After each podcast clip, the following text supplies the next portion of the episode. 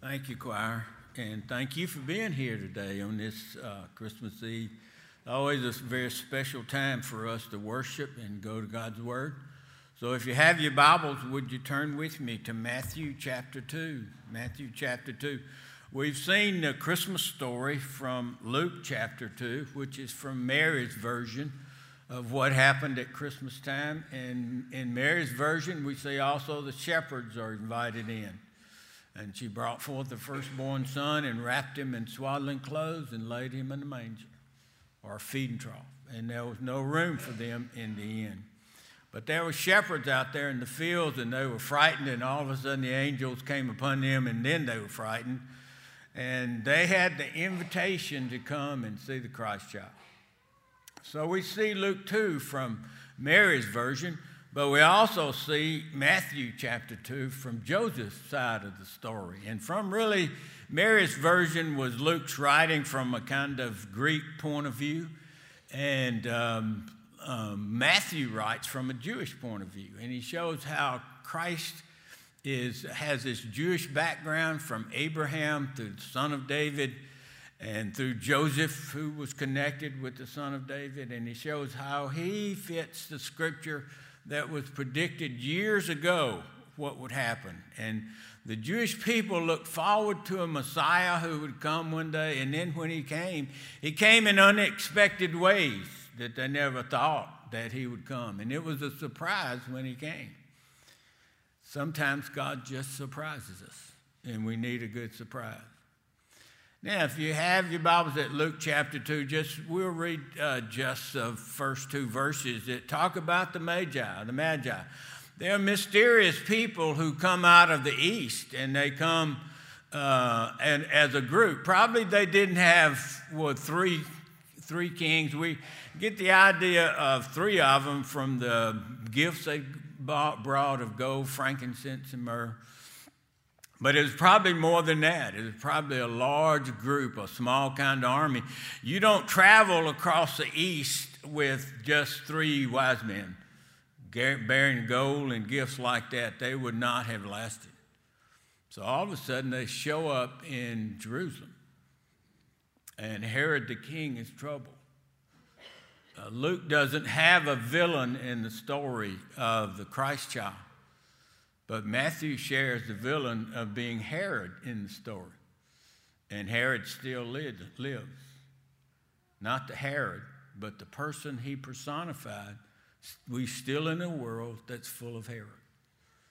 And they're kind of egomaniac people that are absorbed with power and they go into rages and they want what they want when they want it and they want it the way they want it. And that's the kind of world we live in. I appreciate uh, Elaine. Uh, I know she wasn't going to be here today, so she gave me my check. So usually uh, she gives me my check after I preach. But she has given me a check early today, so I'm going to close this in prayer and we'll all go home. Amen?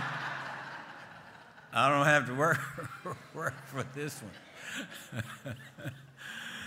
Now, uh, turn to the person next to you and tell them what you're going to give somebody for Christmas. Would you do that? Just turn to somebody next to you and.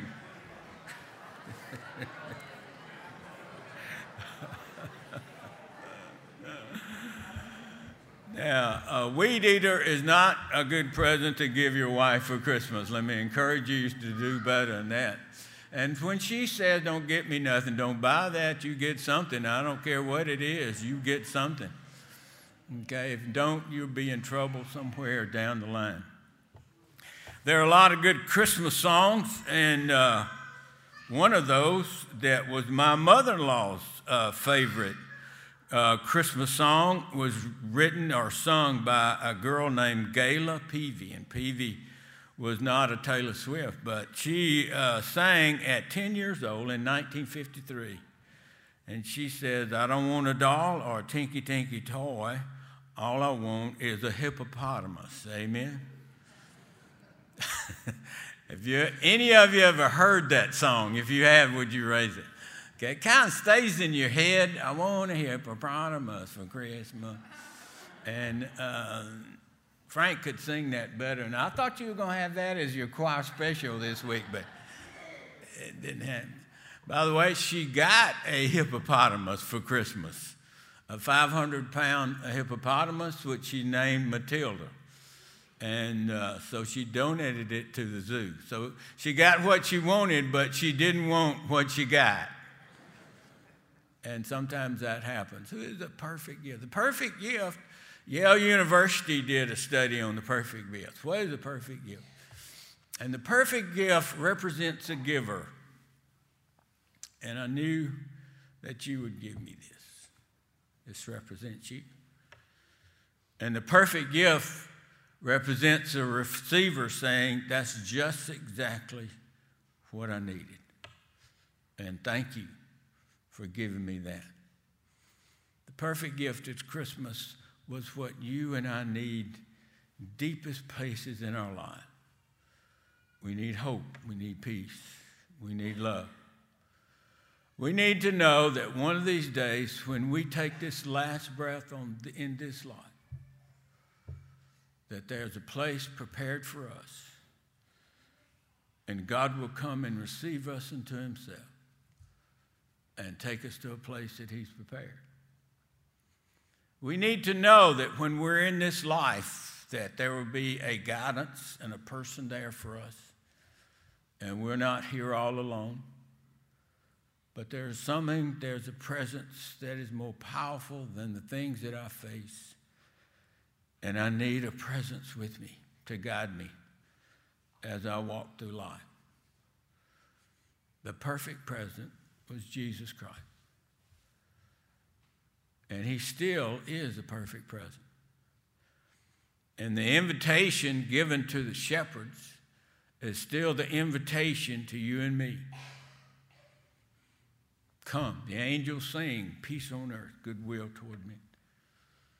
And the shepherds saw that this was the opportunity, and they came with haste and found Mary and Joseph and the babe lying in a manger. He wants to be inside your heart, and He wants to be inside my heart. But He comes by invitation. And it's an invitation to be received. And He opens that. Susan and I, this past week, sat down with a lady named Christine. Christine and her husband, David. Uh, Christine had lost her, just her, her father just died, and she was very close to her mother, uh, her father, and she was not close to her mother. Her mother was kind of a harsh person. And so they were not that close. And the person who filled that deep need in her life was her father. And when he passed away, she was looking for something to hold on to. And she, uh, we sat there and talked, and as we talked, we shared with Christine uh, how she could come to know Christ as her Savior. And I showed her the plan of salvation. And when I showed her that plan of salvation, uh, her eyes just, that was just tears in her eyes. And she said, uh, I want to receive Christ right now. And so often when I share Christ with people, there's this kind of hesitancy, and I say, well, you think about that, and, and if you want to make that decision, just let me encourage you to do it. She said, I want to make it now. And I was kind of drawn back, and I said, you know, the eagerness that was there uh, kind of overwhelmed us. And I said, well, maybe you need to think about that. she said, I want it now. And in that moment, she prayed to invite Christ into her life. And I could see the joy come in and fill those places. But let me tell you who had the greatest joy was Susan and I as we shared Christ with this lady who needed to have the Lord inside of her heart to guide her through what she was about to face. Now, that's a good thing to close on, so let's close. And no, not really. I just like to share that. Now, in honor of God's word, uh, would you stand in Matthew chapter 2? And let's read about these uh, mysterious people who come out of the east And when Jesus was born in Bethlehem, the word Bethlehem means house of bread. And today it's in Palestinian hands, and, uh, but it's still the place, his birthplace. It wasn't a place of warriors and fighters and people who went to, it was a place of shepherds because it was a rich, growing grain, grain region. But God had promised David long time ago that the Messiah would be born in his line and would be born in Bethlehem. So, in the days of Herod the king, and if you have the King James Version, it's like behold, and the Greek word is idou. So, um, you need to know some Greek. So, turn to somebody next to you and say, "It do." Would you do that? Just "It do," And again, that'll just really bless your heart by saying that. And uh, if you ever get in a tight spot, just say, "It do," And you'll know it, and nobody else will. But the whole is like, don't miss this. Don't miss this. And if you're asleep, it'll wake you up. Don't miss this. Behold, there came wise men of Magi from the east to Jerusalem. Now, how they got to Jerusalem is an interesting story. And they kept saying this the word there is in, imperfect in Greek. It's that they said it over and over again in Jerusalem. Now, it's not good to say, Where's the king who is born king when you got a reigning king? And that could be trouble. But they're saying, Where is he who is born king of the Jews? For we have seen his star.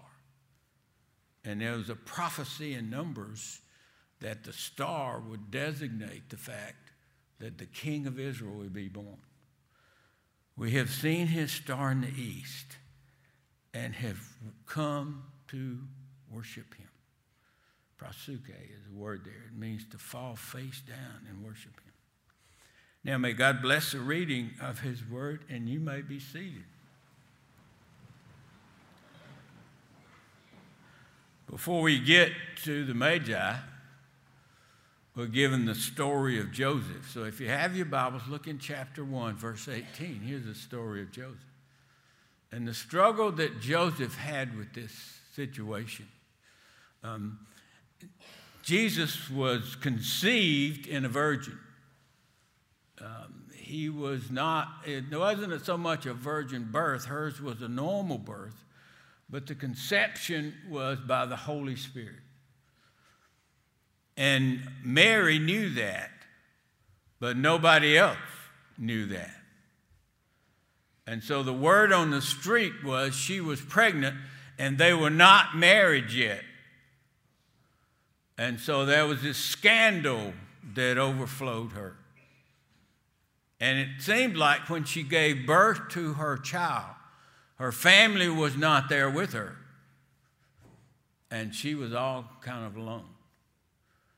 When she said yes to the angel, she paid a price for saying yes to the angel because nobody would understand her and she's gone by herself. So now the birth of Jesus Christ was this way. When his mother Mary was engaged to Joseph, before they came together, she was found with child. Now, that was an exciting thing for Susan and I when we learned that we were going to have our first child.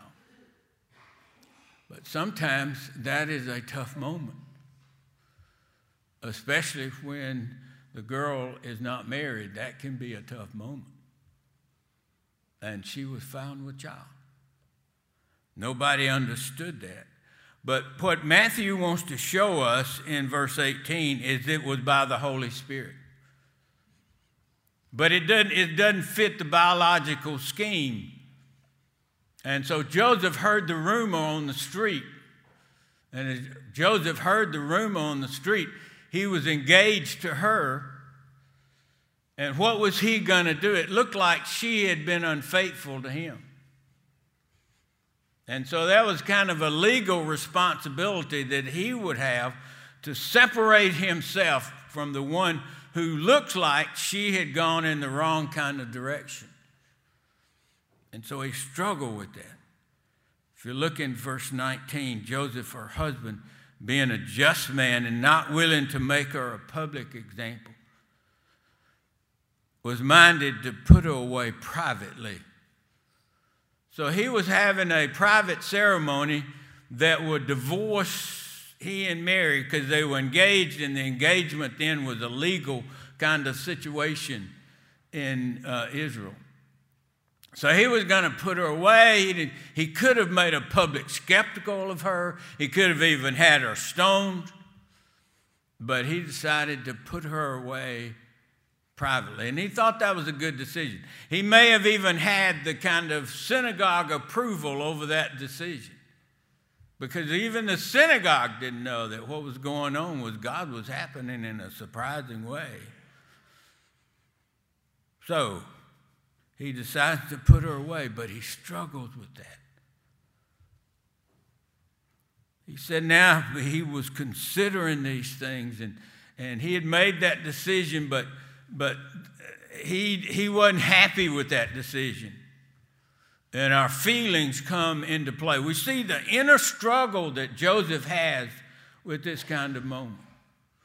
What does he do? She is being unfaithful to him. Does he does he come after her the way she has hurt him, but she hadn't really hurt him.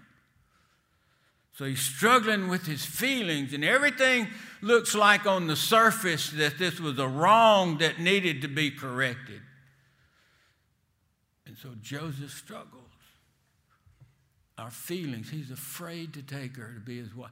He kind of wants to be take her to be his wife, but he's afraid of the repercussions that may go with that. So, what does he do? He feels like he's done the right thing to put her away privately.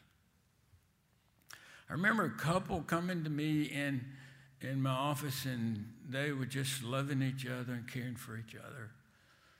And the couple was um, had been high school sweethearts and uh, both of them were very attractive kind of people. She was very attractive, he was attractive. But this teacher at the school started showing her a lot of attention. And it kind of built her ego a little bit. And they started meeting, and one meeting, and then things led from another, and she found herself pregnant. And she went to him and told him, and he said, I'm married. I, it's your problem, not my problem. And the shame she felt of that in her family, she had nowhere else to turn. But her boyfriend went to her and said, I still love you, and I still care for you, and I forgive you and I want you, I want to marry you and give the child my name and raise him like he's mine. And she looked at that man and she looked at him with so much love because he had rescued her in the middle of a shameful situation. Joseph is leaving that and he's struggling with that. And as he struggles with that, an angel came to him in a dream. Sometimes uh, we block God consciously, and so God has to come to us subconsciously. And so he comes subconsciously in a dream to Joseph. And he said, Joseph, don't be afraid. The child in her is by the Holy Spirit. And I'm sure he didn't understand everything about that. I still don't understand everything about that. And I wrote an article in the Biblical Dictionary on the Trinity. But he knew enough that it wasn't her unfaithfulness, it was God working in a new way. And what made Jesus have a virgin conception was not because it gave him to be the Son of God, but because he was the Son of God, he would have a unique birth that would be different from every other birth because he was the Son of God who became the Son of Man and still was the Son of God. And that's different, different, difficult for us to understand. There are some mysteries you just take by faith.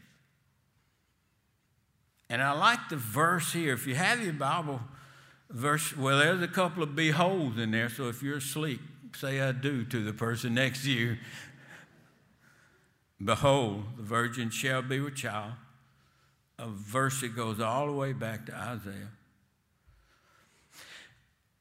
And uh, you, the virgin, shall be with child and shall bring forth a son, and you shall call his name Emmanuel.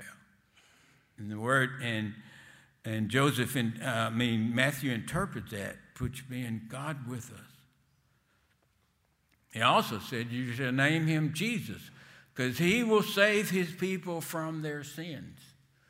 And the deepest need in our life is to have forgiveness of our sin. And I like this verse 24. And Joseph being raised from sleep. Yeah, it's all right to take a nap. Amen. Can I hear amen about that? It's okay to take a nap.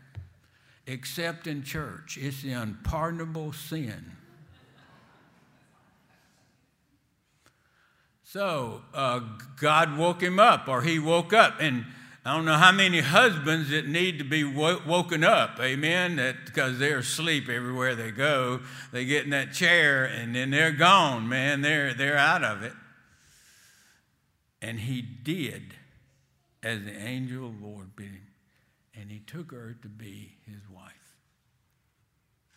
And so there was somebody with her, somebody who understood her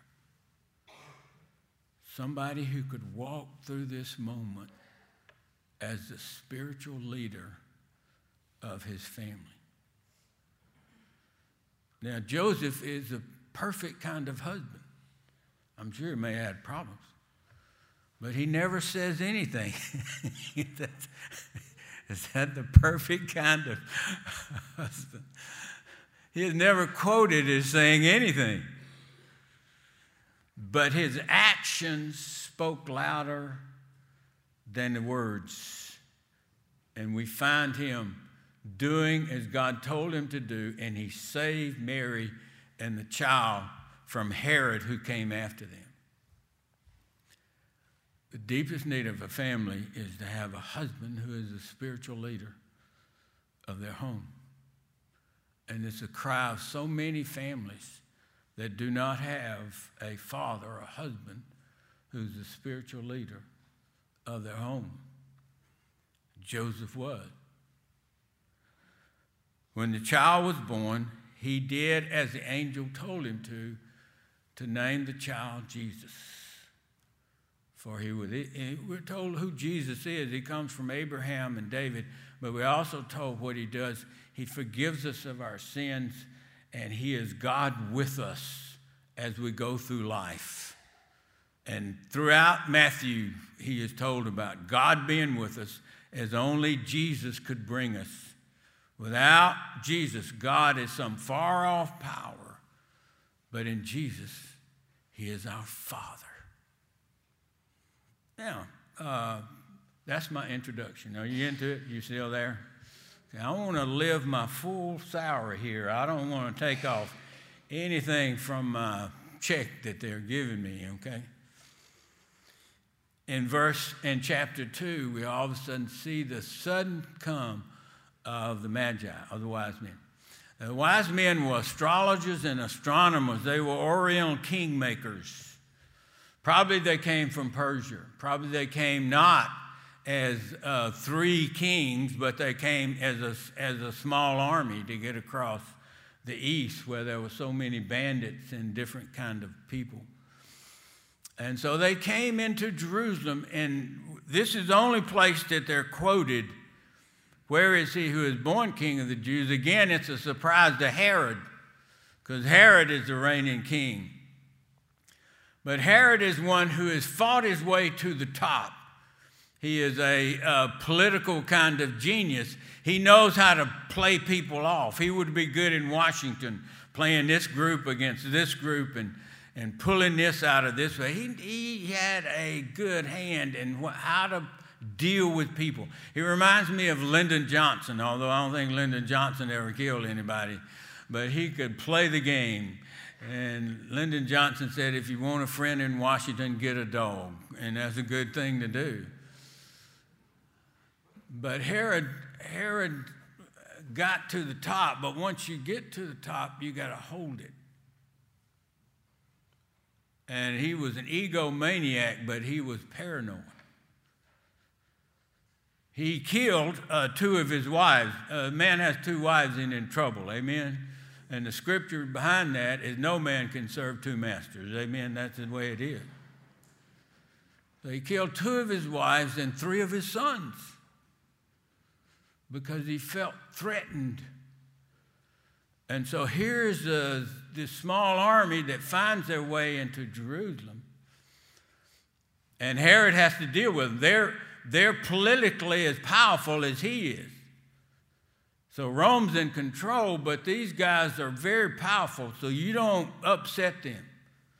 So he knew how to handle them. So he calls the wise men into his palace. And when he calls them into his palace and they ask that question, where is he born king of Jews? He demands that the, um, that the Hebrew scholars come in and tell him where the Christ child was to be born. And it, they knew exactly where he was to be born. In Micah 5 2, that's he's to be born in Bethlehem of Judea. That was there. And these guys are there searching for him being born, and yet these Jewish scholars will not move the 13 miles from Jerusalem to Bethlehem to recognize the Christ child because he doesn't come the way they expected him to come. So they have a private meeting with Herod. Herod covered it. He says, Let me know where he's to be born. You go worship him. And then bring news back to me so that I may worship him also. You call that being evasive. What he wanted to know was he asked them where they had seen the star, but he asked them the question where they, because he wanted to know how old that child was. And they said they had seen that star two years earlier. And they researched it, and it took them a while to get there in Jerusalem. So Herod says, You go and worship him, and then I'll go worship him also. Deceit and deceitful, and we still have people in this world who will deceive you and be very deceitful. And sometimes we act in that same way. So once the wise men, if you look in verse 9, when they had heard the king, they departed. And here's that word again it do. Behold, there was a star.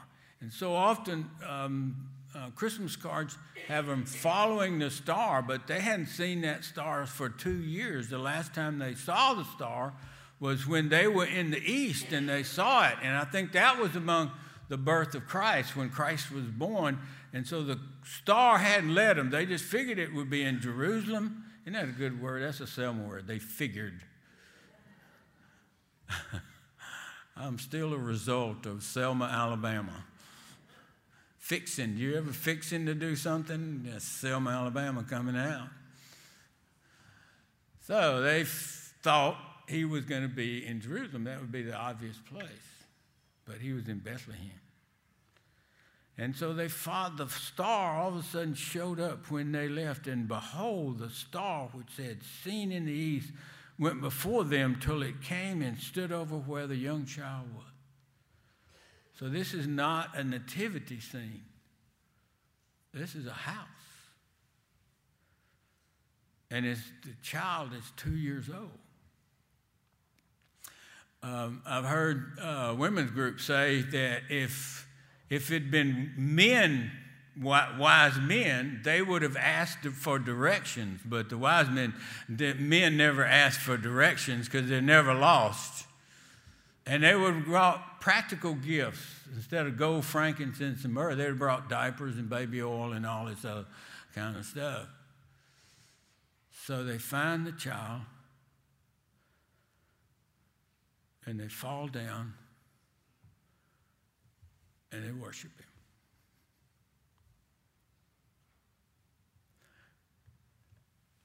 Face down worship. I mean, when God gets hold of your heart and He just changes some things in your life, you do a face down worship. And they did a face down worship. Herod was mad because the wise men went another way. And so he sent his troops to Bethlehem like Hamas, and he killed all the children from two years under. But God had come to Joseph in a dream again and said, Joseph, get out. And so Joseph woke up in the middle of the night and carried uh, Mary and the child to Egypt. All of this is in fulfillment of Scripture. So the child was saved. And how could Herod at one end say this and another end kill the babies? That was Herod. He could do that. Now, Emmanuel, his name shall be called Emmanuel.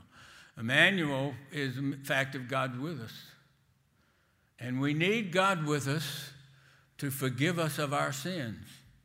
There is no other way. I, I know of a man who this Christmas will spend his Christmas being addicted to the addiction that has driven his life. When he was 18 years old, he uh, was in a wreck with his, and he survived the wreck, but his date was killed in the wreck. And the guilt of that has hounded him for all of his life. He sometimes comes with angry rages. His wife and his daughter no longer live with him because they cannot put up with his angry rage. And he's, of all things, is a Florida State fan. Some of you will understand that, some of you won't.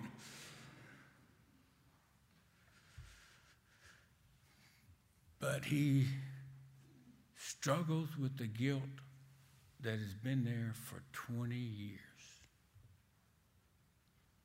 What he needs is peace. Only kind of peace that Jesus Christ offers. We need God's presence to forgive us of our sins and things from the past and things maybe here in the present that kind of hang on and they drag us down. And that kind of guilt cannot be dealt with any other way than yet through the blood of Jesus Christ. We need God's presence to make wise decisions because so often by ourselves we don't know all the facts and the things around the decision. Joseph almost made a bad decision. He almost divorced himself out of the Christmas story. But as life goes on, we, you, come, you and I come to those places where we need God's presence to kind of guide us and give us direction as to what's the right thing to say, what's the right thing to do. And so often we come as King Jehoshaphat came, we don't know what to do, but our eyes are upon you, and you guide us in that direction that you need us to go. God, give me your input. And we need God's presence in making wise decisions. And I don't know what you're facing now, but you will face something in the future that you will need God to help you, guide you, and what's the right thing to do at this moment. You lead me in this moment and give me the right things to do and the right things to say. We need God's presence. Forgive us of our sins. We need God's presence not to act like Herod, because every now and then we can try to manipulate others like Herod tried to manipulate the wise men. And there's a Herod in me, and there's a Herod in you that every now and then will come out in unloving ways, and we think we're so right when we're so wrong. I need God's presence to be that presence in me. So, whoa, that's not the right thing to say. That's not the right thing to do. And like the Holy Spirit comes and guides us in that moment. And it seems so right to do something so wrong. And we can act like Herod. And we need God's presence to help us deal with Herod. But we need God's presence to go the distance. Uh, Susan and I like to go in the fall to Pigeon Forge. It's great seeing the, the country up there, It's great seeing uh, how the leaves are changing, and we just like to be in the mountains and seeing those streams down there is so good. We always go to Bush Beans. I don't know any of you know what Bush Beans is. Bush Beans uh, is uh, they're good beans, by the way. They make good porky beans. But they have a welcome center and you get to have a bean pie. Amen. If you hadn't had a bean pie from Bush Beans, it's going to be in heaven. So get ready for it when it comes. But David Jeremiah is one of the speakers at that place we go, and we always enjoy his preaching. But he was talking about so many Christians have a start, but they have a poor finish. And somewhere along the way, maybe it's something that's happened that's taken away the enthusiasm for the Lord. Maybe they're still in there, but they're just not as fired up for the Lord as they used to be. And he just, that was his heart as he shared with. He even shared with some preachers who used to be so on fire for the Lord, and now they're so out of place with the Lord that they're all somewhere else. And he told the story about a girl who who uh, was getting to a late race. She was about 13 or 14 years old, and there was this 5K race, which is three miles. And uh, she got there kind of late. Her mother got her there late. And so the race had already started. So she jumped in the race and started running. And as she was running in that race, she didn't know, but she had signed up. Uh, she had gotten the race for a half marathon, which is 13 miles. And so she got in that race, and they had her mother had a policeman to go find her in the race and said, Listen, you're going 13 miles, not three miles.